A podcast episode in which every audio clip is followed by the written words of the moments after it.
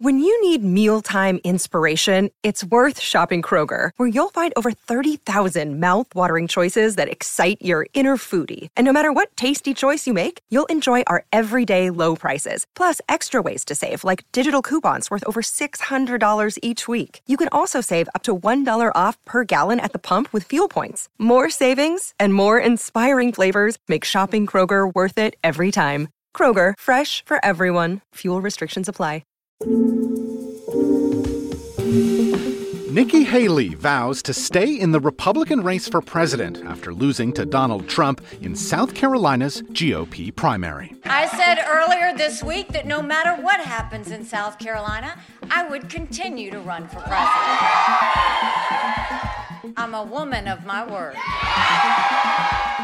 Plus, Benjamin Netanyahu pledges to push ahead with an invasion of Rafah despite U.S. pushback, and why Warren Buffett is happy standing pat on a record pile of cash. It's Monday, February 26th. I'm Luke Vargas for the Wall Street Journal, and here is the AM edition of What's News the top headlines and business stories moving your world today. Over the weekend, Donald Trump won another resounding victory in South Carolina's Republican primary. Yet his opponent, that state's former governor Nikki Haley, is continuing to stay in the race. With more on the results and what's to come, I'm joined by Wall Street Journal senior political correspondent Molly Ball. Molly, I take it this result was not a huge surprise in South Carolina. Tell us what other main takeaways you're seeing coming out of this that could inform the primary in Michigan tomorrow and the race to come. The result is really not much of a surprise. All of the polls had shown Nikki Haley losing to Donald Trump by a large double digit number. And in the end, that was what happened. She lost by pretty much exactly 20 points.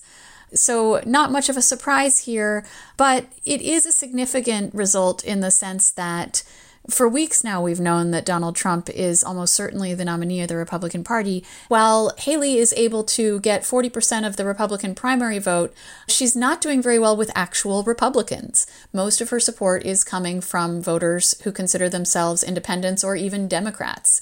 But when it comes to Republicans, Donald Trump is winning the vast majority. It's very hard to win a Republican primary without Republicans, and that continues to be a problem for Nikki Haley. On the other hand, she is demonstrating that those Democrats and independents, those crucial swing voters that Trump is going to need to win in November, they are still staying away from him and, in fact, are coming to the polls to cast protest votes against him. And how is Haley trying to leverage that? 40% support or not, she remains far away from getting the GOP nomination. There really isn't much of a theory of the case on the part of Haley and her campaign. It really is just something changes or magic happens or there's an earthquake, uh, there's a natural disaster. Many people do see her as being in this race primarily as a fallback, as a plan B option in case something were to happen with Donald Trump. Either something that would change a lot of voters' minds about him or something that would change his stature in this race. She has been attacking Donald Trump very aggressively and saying that the reason she's still in this race is because she knows he can't win the general election, and because polls show that a majority of voters, a very large majority of voters, don't want either Donald Trump or Joe Biden to be the Republican and Democratic nominees in this race. So she says she is in there to give voters an alternative, to give them another choice. And even if she's not the choice of the majority of Republican primary voters in any of these contests across the map, she's going to continue serving as that alternative. And how is Trump responding to those attacks? Something we hear a lot from the Trump campaign is that Nikki Haley isn't really a Republican, that because she's supported mainly by non Republicans, because a lot of her donors at this point are independents or Democrats, that she fundamentally shouldn't have the Republican nomination if she can't win Republican voters. They want her to get out of the race in order to unify the party behind Donald Trump, and they think that she is harming him by staying in. Trump has decided he is over this primary and he's going to start looking ahead to the general election. So we heard in his speech on Saturday night, he really trained his sights on Joe Biden. He did not mention Nikki Haley. Trump is the frontrunner by a mile, if not more. And so he's just going to start acting as if he were a general election candidate and let her do whatever she wants to do. Can Trump afford to take that strategy? Nikki Haley, as we've reported, is continuing to raise a lot of money to sustain her campaign. The problem for Nikki Haley is she really does not have any way of forcing Trump into a direct confrontation with her if she can't win a primary. She's not a threat to him in terms of this primary race. We expect him to keep winning primaries Michigan on Tuesday, Super Tuesday on March 5th, when 16 different states vote. So if he wants to ignore her, he certainly can. On the other hand, what he can't do is force her out of the race. She continues to have a quite vibrant donor base. She gets a lot more support from those wealthier and more highly educated voters. A lot of the sort of Wall Street contingency of the Republican Party and even some Democrats. So as long as she's got the money to continue running a campaign, she can stay in the race as long as she wants, and that is what she's signaling she intends to do. Sort of playing this out is it clear what Haley's end game might be according to her camp? There are a lot of questions right now about what Nikki Haley's end game is. Is she preserving her political capital for a potential run for president in 2028?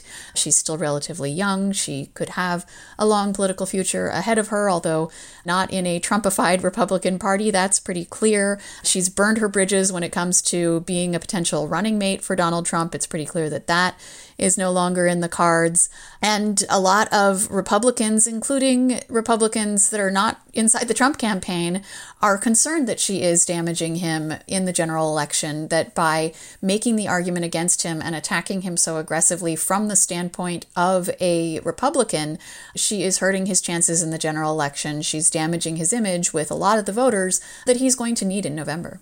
I've been speaking to Wall Street Journal senior political correspondent Molly Ball, who's covering the 2024 presidential race for us. Molly, thank you so much as always. I'm sure we'll talk again soon. Thank you, Luke.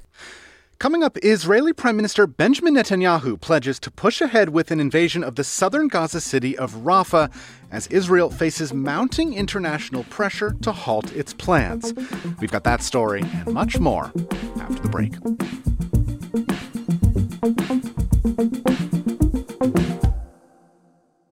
This episode is brought to you by La Quinta by Wyndham. Your work can take you all over the place, like Texas. You've never been, but it's going to be great because you're staying at La Quinta by Wyndham. Their free bright side breakfast will give you energy for the day ahead. And after, you can unwind using their free high speed Wi Fi. Tonight, La Quinta. Tomorrow, you shine.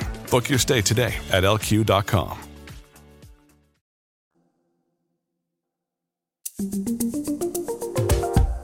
Israeli Prime Minister Benjamin Netanyahu is pledging to push ahead with an invasion of the southern Gaza city of Rafah, regardless of whether Israel can reach a hostage deal with Hamas. Netanyahu told CBS's Face the Nation that once an operation in Rafah commenced, the most intense phase of the war, quote, would be weeks away from completion, end quote, and that a total victory over Hamas was within reach. Those comments come as Israel continues to face intense international pressure to halt its plans to invade Rafah, where more than 1 million displaced Palestinians are sheltering. Here was White House National Security Advisor Jake Sullivan on NBC's Meet the Press. We've been clear that we do not believe that an operation, a major military operation, should proceed in Rafah unless there is a clear and executable plan to protect those civilians, to get them to safety, and to feed, clothe, and house them. And we have not seen a plan like that. Meanwhile, President Biden is set to meet with top congressional leaders tomorrow to press them on passing an emergency aid package for Israel and Ukraine. That comes as Ukrainian President Volodymyr Zelensky said that 31,000 Ukrainian soldiers have been killed since Russia launched its invasion two years ago, the first time that he disclosed the country's losses in the war. The Republican led House is under pressure to pass the $95 billion national security package after it cleared the Senate, but House Speaker Mike Johnson has been resistant to put the aid bill up for a vote. A legal showdown pitting social media giants Meta and Google with Texas and Florida over laws designed to curb platforms' power to moderate users' posts is set for a hearing today at the Supreme Court.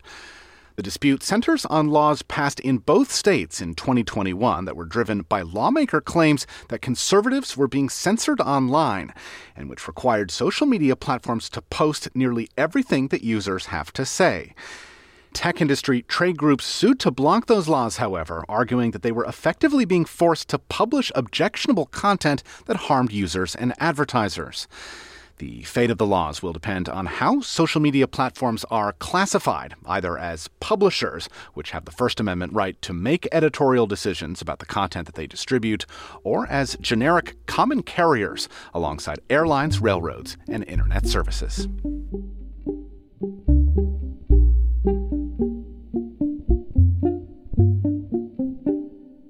Berkshire Hathaway chairman and chief executive Warren Buffett has revealed that the conglomerate is sitting on a record cash position of more than $160 billion.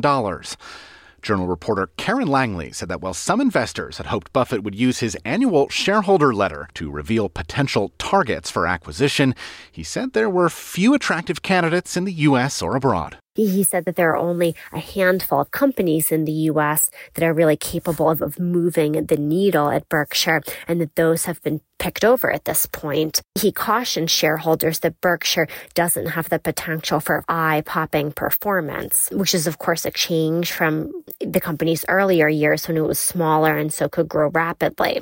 Buffett also talked about the fact that Berkshire holds much more cash and as well as treasury bills than conventional wisdom would say is needed. But he talked about how the company wants to be prepared when an economic crisis eventually comes and that Berkshire really wants to make sure not to inflict permanent financial damage on any of its shareholders. Buffett also disclosed that Berkshire now owns about a 9% stake in five large Japanese trading companies, which have contributed $8 billion in unrealized gains amid the recent rally in the Nikkei. Well, speaking of last week's record-setting market rally in which the S&P 500, Nikkei, and Europe's Stoxx 600 all hit new highs, what could possibly be next? Katie Barnato is our Europe markets editor. Katie, we've now seen the Nikkei hit another record today, but generally speaking, last week seems like it's going to be a really hard act to follow. What is on tap in the days ahead? Well, yes, I think it's fair to say there aren't the same obvious market drivers looking forward to this week. We've still got the afterglow of Nvidia's earnings and the brief crossing of the $2 trillion mark. But earnings season is now winding down a bit. We've got some biggish companies, Lowe's, Salesforce, HP, and Paramount building through the week. But I wouldn't expect them to be big movers of the broader market. In terms of economic data, it's maybe the same thing. Today, we've got new US home sales figures. We expect them to show an uptick in sales for January along the lines of what we saw from the existing home sales data a little earlier. And then after that, we've got the Federal Reserve's preferred inflation gauge, the PCE price index that's due out on Thursday.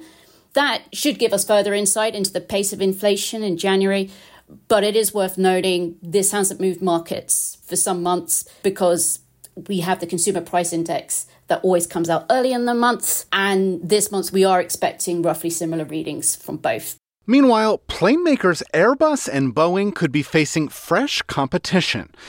Asia's largest aviation event, the Singapore Air Show, wrapped up over the weekend with Chinese plane maker Comac turning a number of heads.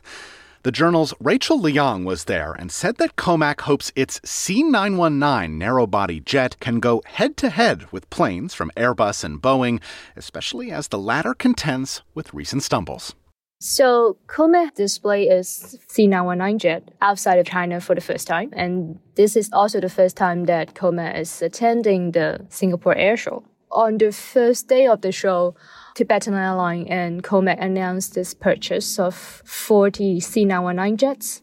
Tibetan Airlines is a Chinese airline co-owned by a private investor and Air China Comac did receive some foreign airlines orders, but those airlines are mostly controlled by Chinese investors. So what's next to see is some foreign non-Chinese airlines showing real interest in the jet.